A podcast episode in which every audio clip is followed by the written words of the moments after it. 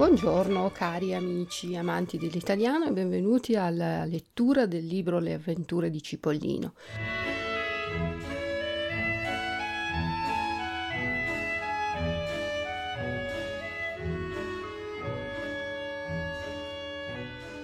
Siamo arrivati al capitolo 9 e prima di tutto, come sempre, vorrei spiegarvi le parole un po' difficili.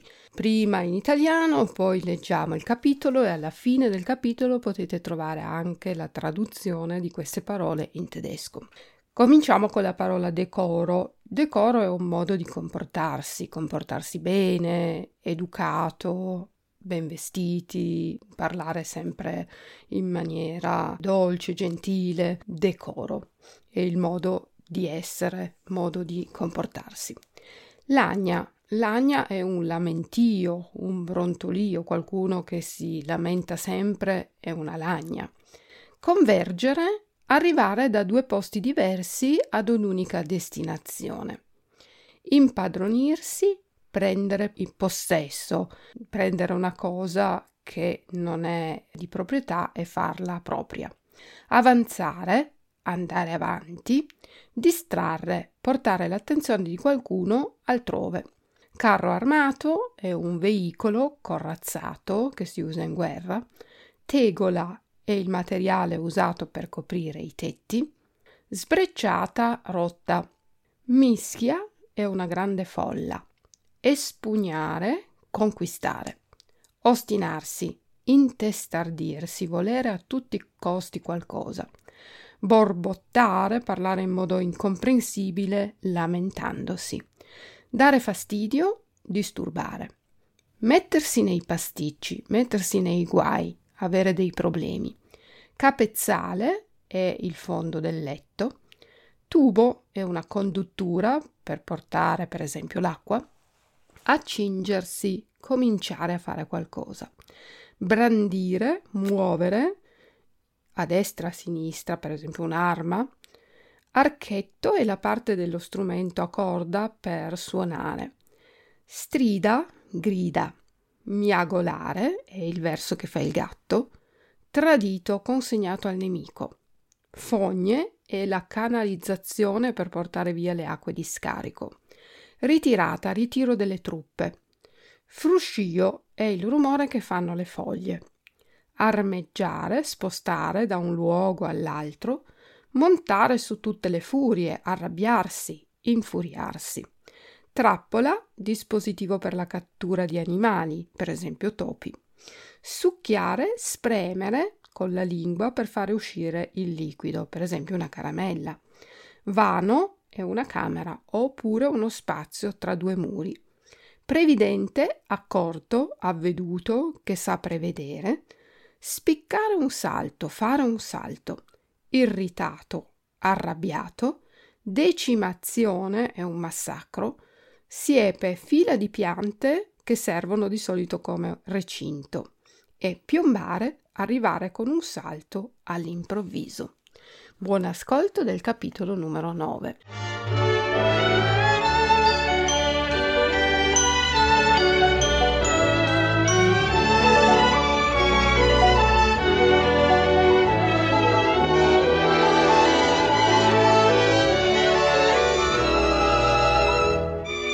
Topo in capo perde il decoro, mentre esulta Pomodoro.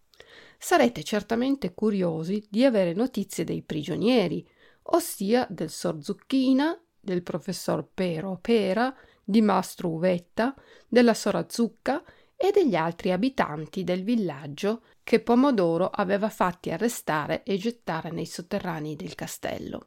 Per fortuna Pero Pera aveva portato quel pezzetto di candela perché i sotterranei erano scuri scuri e pieni di topi.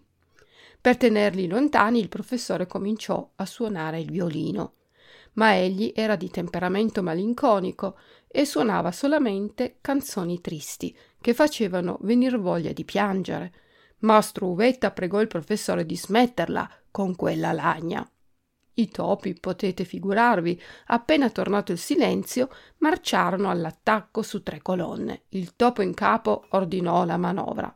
La prima colonna convergerà da sinistra sulla candela e se ne impadronirà. Ma guai a voi se la rovinate. I denti per il primo ce li devo mettere io, che sono il generale. La seconda colonna marcerà sul violino, è fatto con una mezza pera e deve essere squisito. La terza colonna avanzerà frontalmente e avrà il compito di distrarre il nemico. I capitani delle tre colonne spiegarono il loro compito ai singoli topi di fanteria. Il topo in capo prese posto sul carro armato, ossia su una vecchia tegola sbrecciata, adagiata sulla pancia di un topone che altri dieci topi tiravano per la coda. I trombettieri suonarono la carica e in pochi minuti la battaglia era decisa. Pero Pera riuscì a salvare il violino, sollevandolo al di sopra della mischia, ma la candela fu espugnata e i nostri amici rimasero al buio. Il suo zucchina non si dava pace. Tutto per colpa mia. E perché mai sarebbe colpa vostra? borbottò mastro Uvetta. Se io non mi fossi ostinato a volere quella casa, non ci troveremmo nei guai. Ma state un po' zitto, esclamò la sora Zucca. Non siete mica voi che ci avete messo in prigione. Io sono vecchio, che cosa me ne faccio di una casa? piagnucolava Zucchina. Posso andare ad abitare sotto una panchina, ai giardini pubblici. Là non darò fastidio a nessuno. Amici, per favore, chiamate le guardie e dite loro che regalerò la casina a Pomodoro e gli dirò anche dove può andarla a prendere. Tu non gli dirai un bel niente, sbottò mastro Uvetta. Il professor Pero Pera pizzicò tristemente una corda del suo violino. Si metterebbe nei pasticci anche il sor Mirtillo. Sst, fece la sora Zucca. Niente nomi, qui anche i muri hanno orecchie. Si guardavano in giro, spaventati, ma senza la candela era così buio che non poterono vedere se la prigione avesse davvero le orecchie e invece le aveva.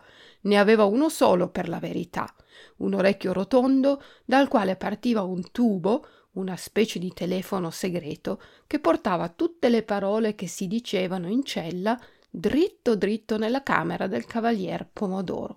Per fortuna in quel momento Pomodoro non era in ascolto, perché aveva troppo da fare al capezzale di ciliegino.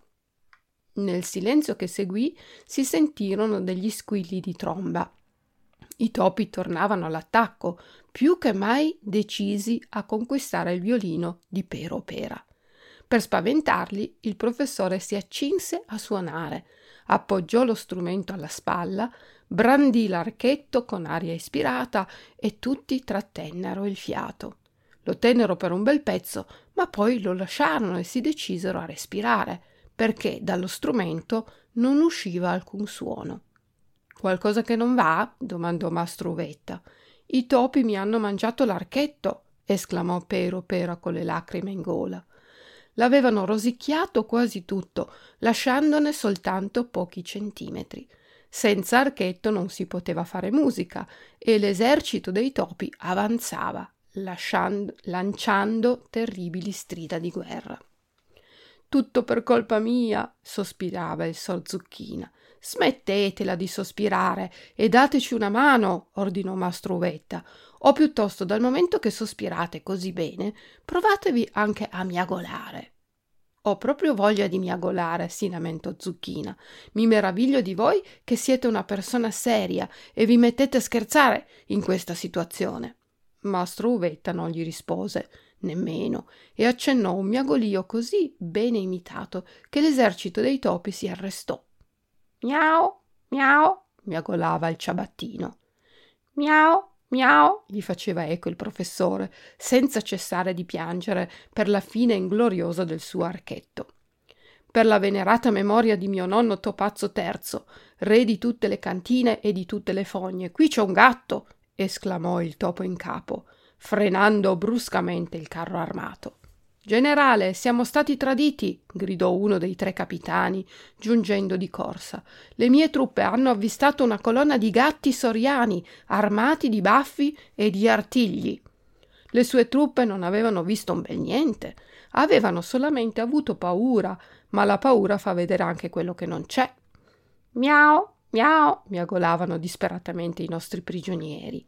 Il topo in capo si lisciò la coda, come faceva sempre quando era preoccupato, tanto che la coda era tutta consumata. Giuro sulla memoria del mio trisavolo Topazzo I, imperatore di tutti i granai, che i traditori la pagheranno. Intanto suonate la ritirata. I capitani non se lo fecero ripetere. Le trombe suonarono la ritirata e l'intero esercito si ritirò più in fretta che poté, con in testa il topo in capo. I nostri stavano ancora congratulandosi per la bella vittoria quando si udì una, voci, una vocina che chiamava Sor Zucchina! Sor! Mi avete chiamato, professore? Io no, rispose Pero Pera. Io non vi ho chiamato. Eppure mi era sembrato. Sora Zucca, Sora Zucca! fece ancora la vocina. La Sora Zucca si rivolse a Mastruvetta. Mastruvetta, perché fate quella vocina? Ma cosa vi piglia? Io non faccio nessuna vocina, mi sto grattando la testa perché ho dentro un'idea che mi prude. Sono io, continuò la vocina, sono Fragoletta. E dove sei? Sono nella camera del cavalier Pomodoro e vi sto parlando col suo telefono segreto. Mi sentite? Sì, ti sentiamo.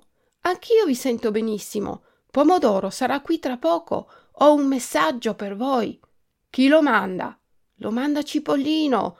Dice che non dovete darvi pensiero, che troverà lui la maniera di farvi uscire di prigione. Non rivelate a Pomodoro il segreto della casina, non sottomettetevi, penserà lui a tutto. Mastro Uvetta rispose: Non diremo niente, aspetteremo con fiducia.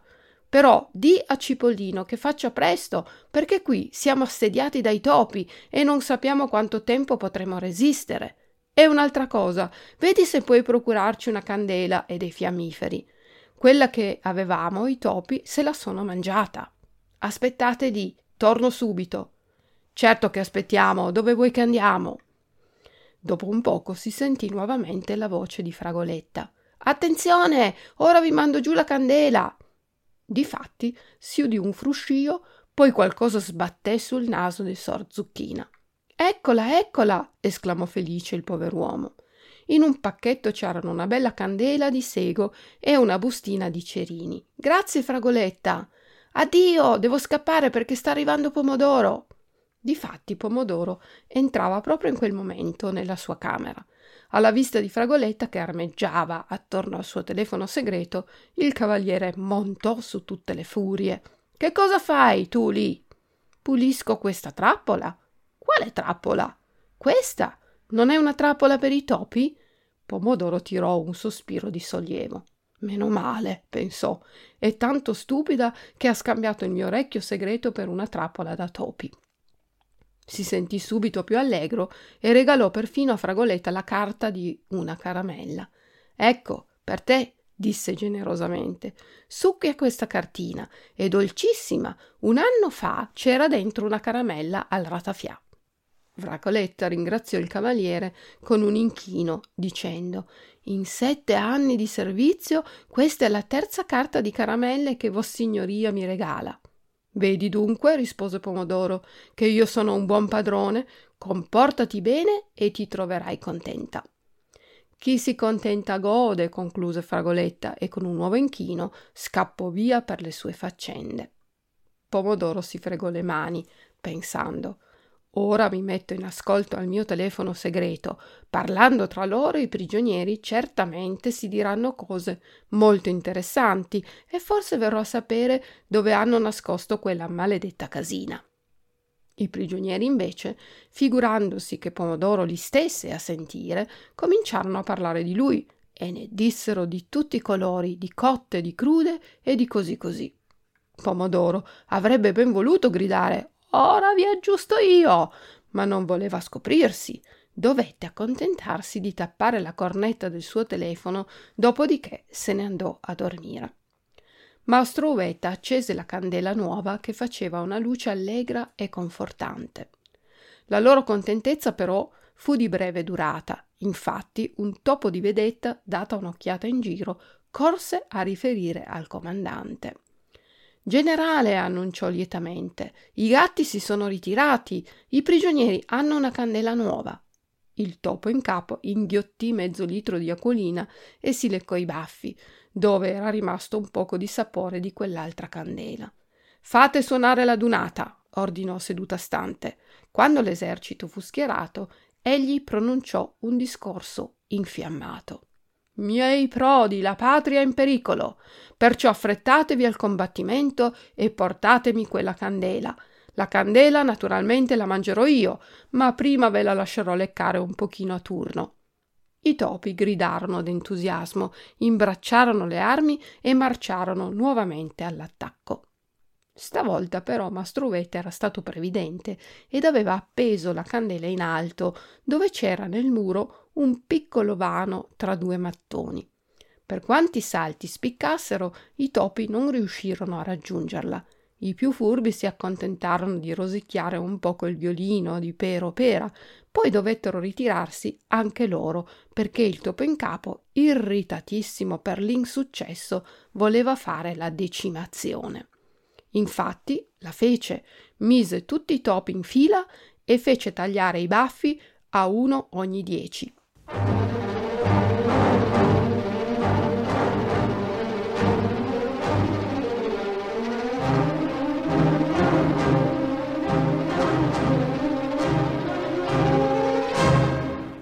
Quella sera in giardino ci fu un consiglio di guerra. Cipollino, Fragoletta e Ravanella si trovarono dietro una siepe per discutere la situazione e discutevano con tanto calore che non si accorsero di nulla, ossia non si accorsero del cane mastino, che mentre faceva il giro di ispezione piombò loro addosso come una furia. Mastino non degnò di un'occhiata alle due ragazze, si sedette tranquillamente sul petto di Cipollino e abbaiò finché Pomodoro, destato dal fracasso, non venne a dargli manforte. Figuratevi la gioia del cavaliere. Proprio dieci minuti prima aveva sognato di catturare Cipollino e il suo sogno era diventato realtà. Se suo nonno in sogno gli avesse dato tre numeri buoni per il lotto, e il terno fosse uscito su tutte le ruote, non sarebbe stato così contento. Ti rinchiuderò nella fossa segreta, annunciò a Cipollino. La prigione semplice non è degna di te. Grazie, cavaliere, rispose Cipollino. È un vero onore.